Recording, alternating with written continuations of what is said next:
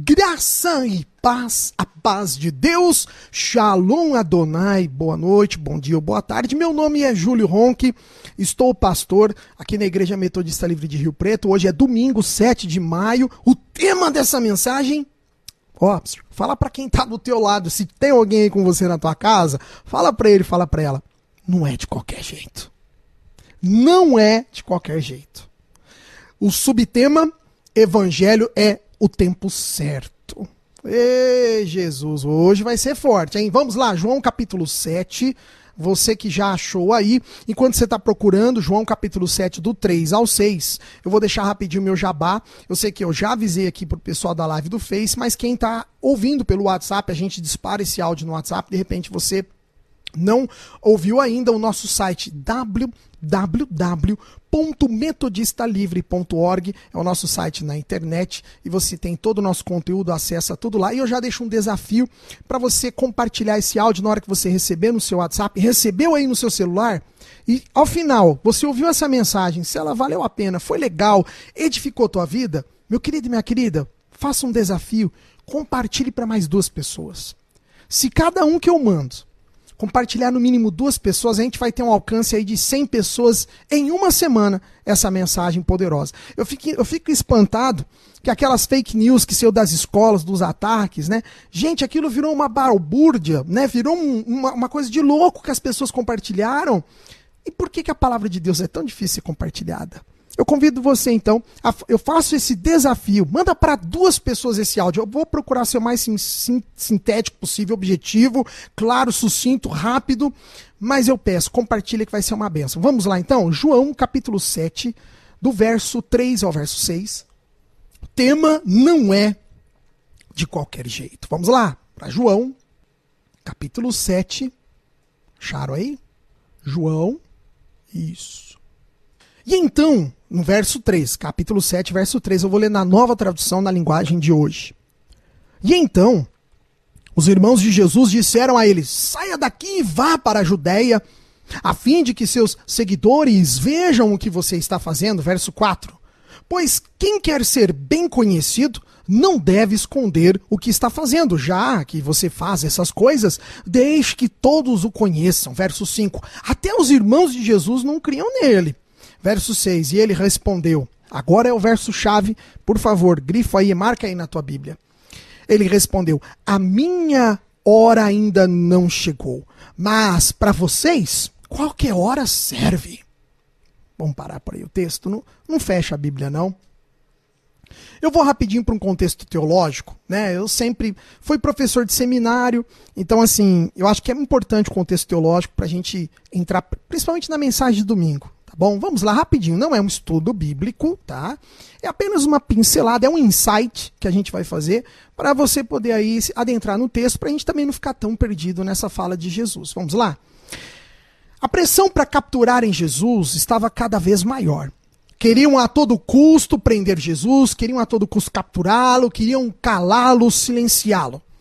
As ações e as atitudes de Jesus, elas estavam ficando, sabe, cada vez mais conhecidas e ele tinha feito, irmão, se você começar a olhar um pouquinho para trás, você vai ver que ele fez um dos maiores milagres aí na Galileia, ele está nesse momento na região da Galileia, que foi a multiplicação dos pães e peixes. Gente, foi o maior milagre, ou um dos maiores milagres, quando mais de 5 mil homens, tirando mulheres e crianças, foram alimentados. Então você tem ideia, é, apenas alguns pãezinhos e alguns peixinhos, né, pedaços ali, ele alimentou essa multidão. Então isso é um milagre. Foi um fato miraculoso.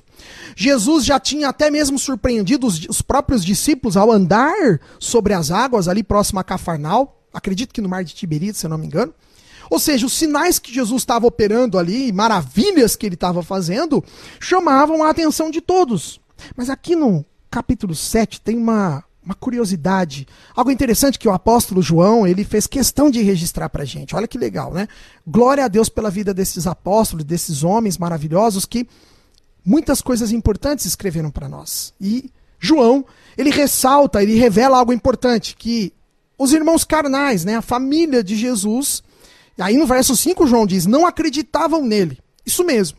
Sua própria família não cria que ele estava de fato realizando todos aqueles sinais miraculosos e que realmente é, coisas impossíveis de serem feitas para um ser humano comum.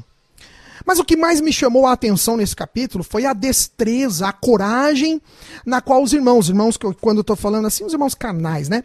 Ou vamos melhor dizer, a família de Jesus, tirando logicamente sua mãe Maria, que desde o início, eu creio que Maria foi ali uma seguidora é, totalmente fiel e devota a ele, mas vamos dizer os familiares, os parentes de Jesus, os irmãos na carne, eles tiveram, na verdade, é, a intenção em tentar em provocar Jesus, em incitar Jesus, sabe? Aquele negócio de pôr fogo na, na fogueira, pôr lenha na fogueira.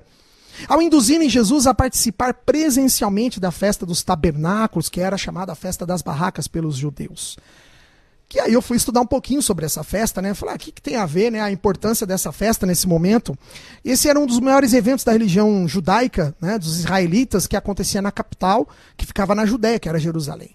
Aí eu fui ler um pouquinho sobre os teólogos. Eu sempre gosto de dar uma pincelada no que esses homens, tão importantes, esses teólogos, é, eles chegaram a diversas conclusões importantíssimas para nós. E olha que legal. John Gill, que é um teólogo batista, Desculpa, irmãos, é que tá bem calor. Eu tô aqui, aqui não tô na igreja no ar condicionado. O estúdio aqui ainda não tem condição de ter um ar aqui no estúdio. Então é um ventiladorzinho que não tá dando conta. Mas o John Gill, que é um dos teólogos batistas, ele explica que essa festa dos tabernáculos, né, a razão pela qual ela se chamava, festa das barracas ou festa dos tabernáculos, é, ele dá vários, é, como eu posso dizer, várias razões pelas quais essa festa teria sido instituída. Uma delas que ele diz que celebrava o tempo em que os israelitas teriam vivido em barracas no deserto. Lembra no tempo de Moisés, quando eles saíram do Egito? Então, ali eles viveram em barracas, em tendas no deserto. Outros teólogos, o John Gill explica que eles creem que essa festa refere-se tão somente ao tabernáculo em si, que era uma barraca, que era uma tenda, e ali era o, não podemos dizer templo, mas ali era o local né, aonde os judeus adoravam ao Senhor lá no meio do deserto, quando toda vez que Moisés entrava ali na tenda, a nuvem descia sobre aquele lugar.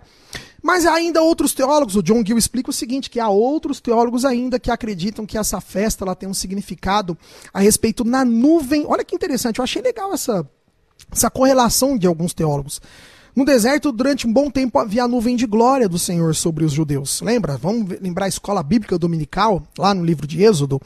Há momentos, passagens em que essa nuvem de glória descia sobre todo o povo de Israel. Então, alguns teólogos acreditam que era como se fosse uma tenda, eles eram protegidos por essa nuvem de glória, eles eram protegidos da, como se fosse uma tenda espiritual, por isso que teria essa festa, que era uma grande peregrinação, né, o povo ali durante o deserto. Mas eu achei interessante um, um, um, dos pontos dos quais o John Gill, esse teólogo batista, ele explica que os israelitas, eles. Olha que legal, né? Se a gente começar a pegar lá o Antigo Testamento, a, o primeiro local, em, após eles terem o milagre da abertura do Mar Vermelho, deles saírem do Egito, os israelitas, o primeiro local onde eles vão passar a noite, onde eles vão dormir, chamava, você lembra? Eu, eu procurei e o, o John Gill, ele diz, Sucote. E você sabe o que significa essa palavra? Tenda. Olha que legal. Significa tenda. Sucote significa tenda. Então, o Gil, esse teólogo batista, ele explica o seguinte, que essa curiosidade, né, é uma coisa espetacular essa curiosidade, uh, que nesta festa Conforme o Mishnah, que é um dos escritos judaicos, né, ele, ele cita o Targum, lembra sempre assim que esse teólogo John Gill, ele, ele era um teólogo muito estudioso da cultura judaica, da religião do Targum, ele era um cara realmente aprofundado nessas questões é, israelitas dos judeus. E o, o, John Gill ele explica que é conforme a Mishnah, Mishnah que é um, um, um, dos escritos né, que os judeus seguem, os judeus tinham que levar o que eles possuíam de, é, de melhor para essas barracas durante essa festa. Essa festa ela durava sete dias. E eles tinham que levar aquilo que eles tinham de melhor. Então o Dioguinho começa a explicar no texto dele. Ele fala que eles pegavam a melhor roupa de cama, eles tinham que levar os melhores lençóis, eles tinham que levar o que eles tinham de melhor porque durante sete dias os judeus eles iam viver em barracas em volta de Jerusalém, em volta do templo, onde tinha espaço para pôr uma barraca, puxa, tinha uma barraca de um judeu lá para participar dessa festa durante sete dias. E a tradição era o quê? Que esse lugar teria que ser a casa dele. O ritual consistia nisso, deles transformarem essa barraca em seus lares durante uma semana. O ritual ainda consistia em que eles pegavam a água lá do poço de Siloé. Lembra do milagre do poço de Siloé que Jesus operou? Eles pegavam a água nesse poço de Siloé e eles levavam até o altar no templo, lá no templo em Jerusalém, onde eles lavavam o altar com essa água do poço de Siloé. Então isso tudo era o ritual, era o costume também. Eles acenderem muitas velas. O John Gill está dando uma explicação sobre essa festa. Eu achei legal, uma curiosidade rápida para a gente entender o que, que era a festa das barracas, onde o povo ficava à noite ali dançando, era sete dias é, de muita festa, de muita alegria. Lembra que o povo judeu é um povo de muita festa, o nosso Deus é um Deus de muita festa. Mas vamos lá. Eu achei interessante algo na explicação desse teólogo, chamado John Gill, a respeito desse texto que eles dizem que os irmãos de Jesus disseram: sai daqui e vai para a Judéia. Aí o, o John Gill explica o seguinte: esse verbo, saia daqui, no grego, significa metabaino. Olha que interessante. Eu já, eu já tô, estamos chegando já no final. Calma, irmãos. É rapidinho. Não dorme não, minha benção. Oh, acorda aí, meu querido e minha querida. Cutuca se tem alguém do teu lado aí. Cutuca a benção que está do teu lado que já está fazendo assim, ó. Uh, já está quase dormindo. Não dorme não. Metabaino no grego, olha o que significa ir de um lugar ao outro, ser removido, uh, ir embora ou mandar embora. Então esse metabaino, na verdade, quando esses familiares, inclusive John Gill, ele diz que não seriam bem os irmãos carnais de Jesus, porque ele acredita na visão do John Gill que esses irmãos criam sim nele, mas que no, no hebraico a palavra brethren, né, que está em inglês, que são irmãos, no hebraico ela é muito similar aos parentes, familiares. Então, o John Gill, no entendimento dele, quando está citando aí os irmãos não criam, o John Gill ele explica que assim é aqueles parentes distantes que provavelmente viviam ali na região da Galiléia, talvez ali até mesmo em Cafarnal, ou na cidade onde Jesus é, morava antes de ir para Cafarnal. Esses familiares de Jesus que o John Gill explica que não acreditavam nele e não queriam a presença dele. Você está entendendo? A presença de Jesus era um negócio que trazia uma certa, uma certa perturbação para esses familiares de Jesus. Por isso que eles pediram para mandar ele, ó, vai lá para a Judéia, vai ser conhecido, vai fazer teus milagres lá. Você está entendendo? É, queriam mesmo que se livrar da presença de Jesus. E agora um teólogo metodista, já estou encerrando o contexto teológico. Adam Clarke, que é um cara assim que eu fico fascinado com os escritos dele, o Adam Clarke, é um teólogo metodista, que inclusive, irmãos, o Clarke ele estudou, ele foi aluno de John Wesley. Olha que honra que esse, esse cara teve, né, de ser o aluno, estudar no colégio Kingswood lá na Inglaterra, foi aluno de John Wesley. Então, o Adam Clarke, ele fala que esses irmãos de Jesus, que na tradição seriam parentes distantes, até o Adam Clarke também explica. E ele vai mais ainda, né? O Adam Clarke, a gente sabe, irmãos, que Wesley, ele, no entendimento de Wesley, ele acreditava que Maria permanecera virgem. Tanto é que Wesley foi acusado de papismo. Se você pegar a história de Wesley, você vai ver que os protestantes da época de Wesley, os evangélicos, os protestantes ingleses, eles viam que Wesley, ele ele estava muito pro lado do anglicanismo, pro, la, pro lado do catolicismo, ele ficou muito firme ali na questão da igreja anglicana. Então, na visão do Wesley, Maria não teria tido novos filhos para Wesley, tá? Isso nada desabona, por favor, a teologia de Wesley, isso não, uh, isso não, não, não, tem nada a ver, uh, não tira o brilho, não tira uh, os méritos de Wesley na teologia dele. E aí por isso que até ele foi chamado na época pelos protestantes de papista, porque ele acreditava nisso daí, né, que era a doutrina da igreja anglicana na época. E Wesley ele era anglicano, ele era realmente é, a ideia dele era reformular, não, não criar uma nova igreja, mas reformular a igreja anglicana. Então o, o o Adam Clarke ele foi aluno do John Wesley, você está entendendo? Então assim ele teve influências de Wesley, por isso que ele também explica que esses irmãos não seriam os irmãos é, propriamente dito de Jesus, mas seriam familiares distantes. Mas, em suma, não importa. O que eu quero dizer é que a família, vamos assim, vamos entender, os familiares de Jesus, eles não queriam a presença de Jesus ali, traziam um incômodo para eles. Você está entendendo? A presença daqueles familiares, ela trazia um certo incômodo para aquelas pessoas. Eles não queriam a presença ali de Jesus de jeito nenhum. Agora eu quero que você entenda o que nós podemos aprender nessa passagem? O que, que a gente pode extrair desse ensinamento? Né? Então vamos para um contexto prático. Vamos lá? Olha que interessante. O fato é que Jesus respondeu de forma dura para esses familiares.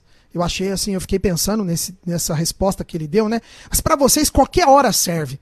Eu, eu, eu achei que a NTLH ela conseguiu, ela, ela, ela, ela foi, foi frutífero a tradução da NTLH nesse sentido, porque ela sintetizou de maneira ali muito brilhante e profunda a resposta de Jesus para os seus familiares. Por quê? Porque vocês perceberam que, que houve uma ironia quando eles falaram para Jesus ir para a Judéia? Eles não estavam preocupados com o ministério de Jesus. É isso que eu quero deixar claro para você. Eles não estavam preocupados de Jesus realmente ser reconhecido pelas pessoas durante a festa das barracas lá em Jerusalém. Não, pelo contrário, eles estavam querendo é despachar Jesus dali da região da Galileia. Ó, oh, vai para lá. E aí Jesus diz que o vosso tempo, quem tem Almeida corrigida fiel, o vosso tempo sempre está pronto, ou quem tiver Almeida revista e atualizada, mas o vosso sempre está presente, o vosso tempo sempre está presente. Parece assim que a resposta até de Jesus, ela foi, é, podemos ver assim, uma certa ironia né, de Jesus na sua resposta. E por isso que eu achei bonito na nova tradução a maneira que eles colocaram para vocês, ah, para vocês qualquer tempo serve, sabe? Isso me chamou muito a atenção. Eu fiquei, eu fiquei muito ligado nisso aí, sabe?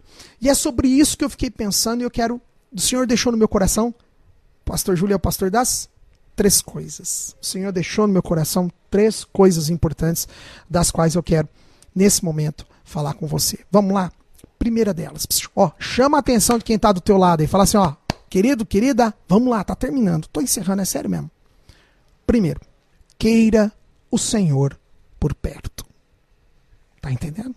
Primeira coisa que me chamou muito a atenção nisso. Querermos o Senhor por perto. Segunda coisa, não busque a mídia, a atenção, sabe? Não busque. Hoje a gente tem muito essa questão dos likes, dos views, né? Cuidado. E terceira coisa que o Espírito Santo falou muito ao meu coração hoje, que eu quero falar para vocês, que não é de qualquer jeito. É justamente o tema da mensagem. Não é de qualquer jeito, sabe, irmãos? Mas vamos lá, vamos destrinchar. Vamos, vamos destrinchar essas três coisas que eu quero falar para você. Vamos lá? Então, primeira delas. Queira o Senhor por perto. Algo interessante é o fato de que muitos cristãos querem, eles só querem Jesus por perto quando lhes convém, quando eles precisam. Né? Você é desse jeito? Você é esse tipo de cristão? Que Jesus é bom estar tá perto quando está apertada a situação. Quando está tudo difícil, aí você gosta de Jesus estar tá por perto. Mas aí na hora que está tudo bem, alguns cristãos preferem Jesus bem longe, porque a presença dele pode envergonhá-los, causar desconforto, embaraço. Ah, não, não, não fala que eu sou crente, não. Oxi, quietinho, não fala não. Você é esse tipo de pessoa? Que só lembra de Jesus quando o cinto aperta, aí você lembra de Jesus? Depois que está tudo bem, depois que está tudo resolvido, a presença dele incomoda, causa constrangimento. Eu só vou deixar um texto no seu coração. Não precisa abrir, não, mas se você quiser anotar aí rapidinho, você pode anotar. Mateus 10, 32. Lembra que Jesus fala pra gente nesse texto de Mateus 10? Se uma pessoa afirmar publicamente que pertence a mim, eu também, ou que seja Jesus, no dia do juízo, vou afirmar diante do meu Pai. E aí a gente sabe o verso 33. E se ela negar Jesus diante dos homens, o que, que acontece? Então, eu preciso terminar a, a minha frase? Não, né? Eu não preciso terminar. Então, irmãos, cuidado. Queira a presença de Jesus aí pertinho de você todos os dias, todo momento, toda hora. É isso que ele quer de mim, é isso que ele quer de você, a presença dele maravilhosa.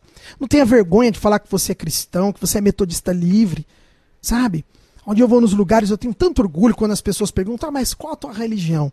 Eu sei que a nossa religião é cristã, né? Mas eu já falo, olha, eu sou metodista livre que o metodismo foi um dos maiores movimentos que revolucionou o mundo e tem as, as é, ainda, ele causa até hoje impactos em muitos lugares, o movimento metodista, porque ele é o movimento do nosso próprio Jesus. Tá entendendo? Tenha orgulho de levar esse Jesus com você para todo lugar, para estar perto de você em todo lugar. Então, primeira coisa, Jesus pertinho da gente. Segunda coisa, não buscar mídia não buscar atenção, não buscar tantos views. Hoje a gente fica preocupado, né? A gente publica um negócio já fica assim, ah, quantas curtidas eu tive? Ah, quantos comentários eu tive? Ai, o que que causou? Outra coisa que o Espírito Santo falou no meu coração é sobre essa questão de que aquele cristão que segue, segue Jesus apenas por, uma, por algo midiático, por uma aparência, porque está dando ibope. É, hoje está dando ibope. Falar que é crente, O que tem de artista falando hoje que é evangélico, cantando evangelho, vendendo CD, eu não tô falando que tá certo errado, por favor. Eu não tô aqui para julgar ninguém, irmãos, mas eu estou aqui para explicar. Queridos, nós não podemos procurar fama, não podemos procurar sucesso, porque tudo isso daí é passageiro. Se de repente aconteceu com você, você conquistou algo, você chegou lá em algum lugar, glória a Deus. Se chegou naturalmente, se você chegou lá de forma orgânica, se você chegou lá, ok, querido, dê glória a Deus, seja fiel a Ele, louvado seja o Senhor.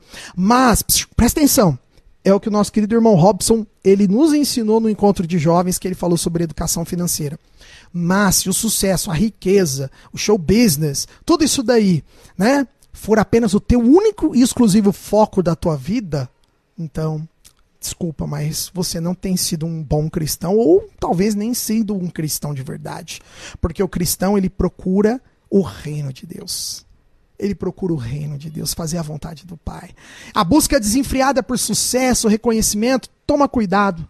Vou só deixar um versículo para você nesse segundo item que está em Mateus 5,5. Sermão da montanha. Estão lembrados lá do sermão da montanha?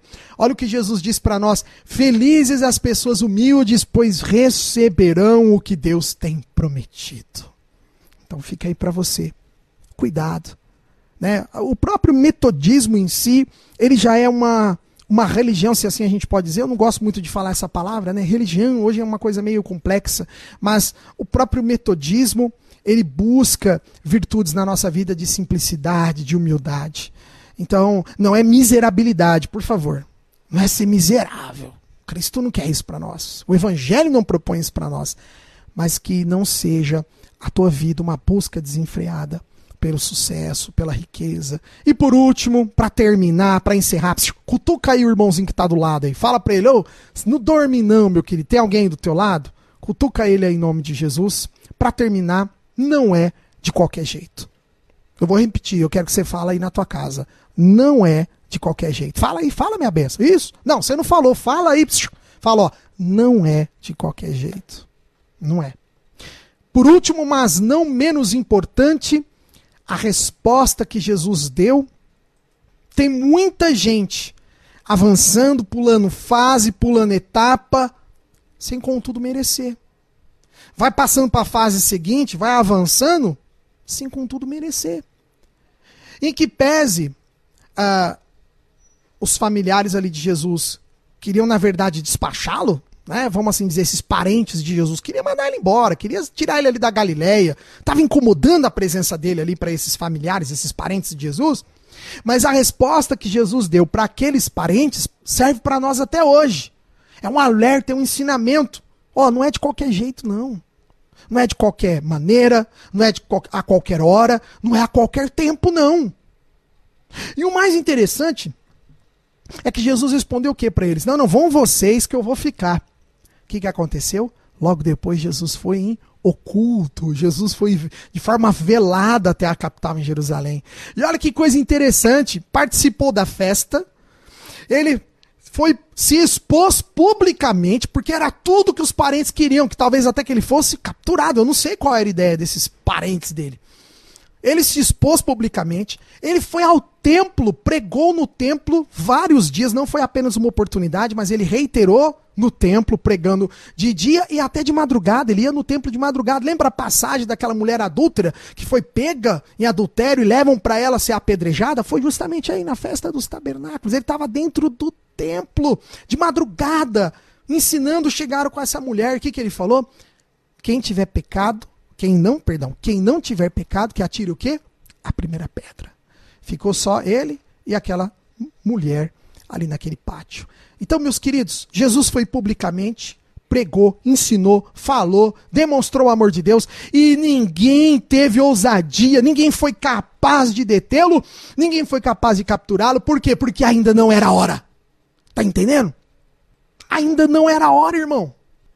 Olha, falei com tanta ênfase que deu até coisa na garganta. Ainda não era a hora. Então esse é o nosso, é o maior ensinamento que eu quero trazer nessa noite para você, para você, meu querido e minha querida, que está aí no Face ao vivo agora ou você que está no WhatsApp na gravação. Esse é o maior ensinamento que eu quero trazer nesse momento e é uma frase que eu quero deixar, Leonardo. Lembra de fazer lá no Canvas uma figurinha do pastor? Faz lá, Leonardo, ó. As coisas acontecem na hora em que devem acontecer. Sentiu firmeza nisso? Você gostou? Você gostou dessa? Você gostou? Eu vou repetir a fala. As coisas acontecem na hora em que devem acontecer. Tá entendendo, meu querido, minha querida? Eu tô parecendo repetitivo, né? A frase até parece redundante, né? Um pleonasmo, as coisas acontecem na hora que tem que acontecer, mas é uma verdade. Deus permite na hora certa. Se você é cristão e vive debaixo da vontade de Deus, da palavra de Deus, você pode ter certeza, ele vai permitir na hora certa. Não vai ter nem antes nem depois. Aquele que está aos cuidados do eterno, do nosso Deus poderoso, aquele que está sobre as suas mãos poderosas, do nosso general, que é Cristo, você pode ter certeza, ele cuida de nós. Tudo é no tempo dele, tudo está do jeito dele. Você não precisa se preocupar. Eu sei que é difícil, muitas vezes, a gente conseguir digerir isso na hora dos acontecimentos, né? Pô, meu carro quebrou bem hoje que eu tinha um negócio para fazer, eu não vou poder ir. Calma. Se você está em Cristo, se você pertence a Cristo, se você serve a Cristo, se você busca o reino de Cristo, calma. Pode ser que haja alguma. Porque as coisas têm que acontecer na hora em que devem acontecer. Cuidado.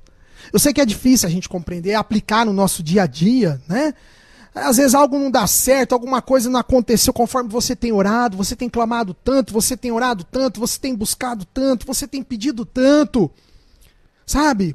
E não chegou, e não aconteceu, e não foi a resposta que você estava esperando. Mas eu repito a minha frase, irmãos as coisas. Ó, eu vou até fazer isso aqui, ó, pra você não perder, pra você ficar atento agora nesse momento. Ó, presta atenção em mim, dá um close. Chega mais aqui, chega, chega mais. Isso, chega mais. Olha que bonitão, olha que benção.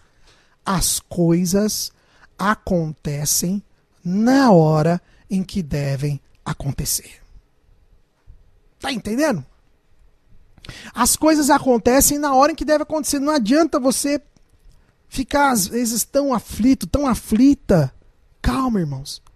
Quando Deus está no governo de todas as, as coisas que pertencem a nós, são concernentes a nós, referentes a nós, se Ele está no comando, meu querido e minha querida, tão somente confie no Senhor.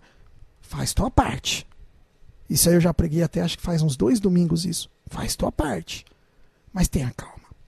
Então, eu gostaria que você ficasse com esses três itens que você ficasse aí com essas três coisas no seu coração. Olha, primeira, queira o Senhor por perto. Ah, eu quero esse Jesus pertinho de mim. Segunda, não vamos ficar buscando tanta mídia. Ai, porque o pastor não falou meu nome. Ai, porque eu não sei o que. Ai, porque não me deixou fazer isso. Ai, porque no fulano não fez aquilo e o outro fez. Ai, porque isso. Ai, porque no meu trabalho. Ai, porque dentro da minha casa. Queridos, na hora que, que tiver que ter o louvor, como o apóstolo ensina, deixa aquele que tem todo o poder de louvar e exaltar a tua vida. Tá entendendo? E terceira coisa, não é de qualquer jeito. Não é da maneira, de qualquer jeito, a hora que você quer, não é bem assim. Jesus foi duro ensinando ali aos seus parentes, né? Ó, não é de qualquer jeito, não, não é como vocês estão querendo, não. A coisa tem que acontecer na hora que deve acontecer. Essa é mensagem que eu deixo no teu coração, passei 10 minutinhos, mas eu prometi que eu ia fazer esse culto em uma hora e estou cumprindo com a minha palavra. Vou rapidinho lá para os comentários, já deixo aqui. Obrigado, você que ouviu até agora, que fique aqui no teu coração, nas tábuas do teu coração essa palavra, essa mensagem com tanto carinho. Já deixo aqui o convite para você fazer uma visita lá na rua, não é aqui, né? é lá, lá na rua Fritz Jacó, número 1008, no bairro Boa Vista, aqui em Rio Preto. As nossas reuniões são domingos, 19 horas, horário de Brasília, e fica ligado na nossa agenda.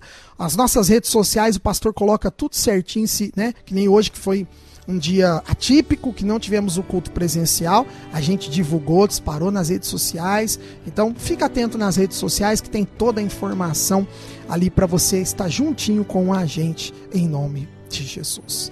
E eu quero aproveitar também e deixar um jabá para você. Olha, o nosso site www.metodistalivre.org. Também estamos nas principais redes sociais: Facebook, Twitter e Instagram, arroba e-mail Rio Preto ou na barra de pesquisa Metodista Livre Rio Preto. Aproveite, siga-nos nas redes sociais e se você quer nos ajudar, você pode fazer um pix para nós a, lançando a sua semente, de repente essa mensagem falou no seu coração, você quer ajudar esse trabalho, esse ministério a avançar. O nosso banco é o Banco Cora e a nossa chave Pix é muito fácil. Igreja arroba metodistalivre.org.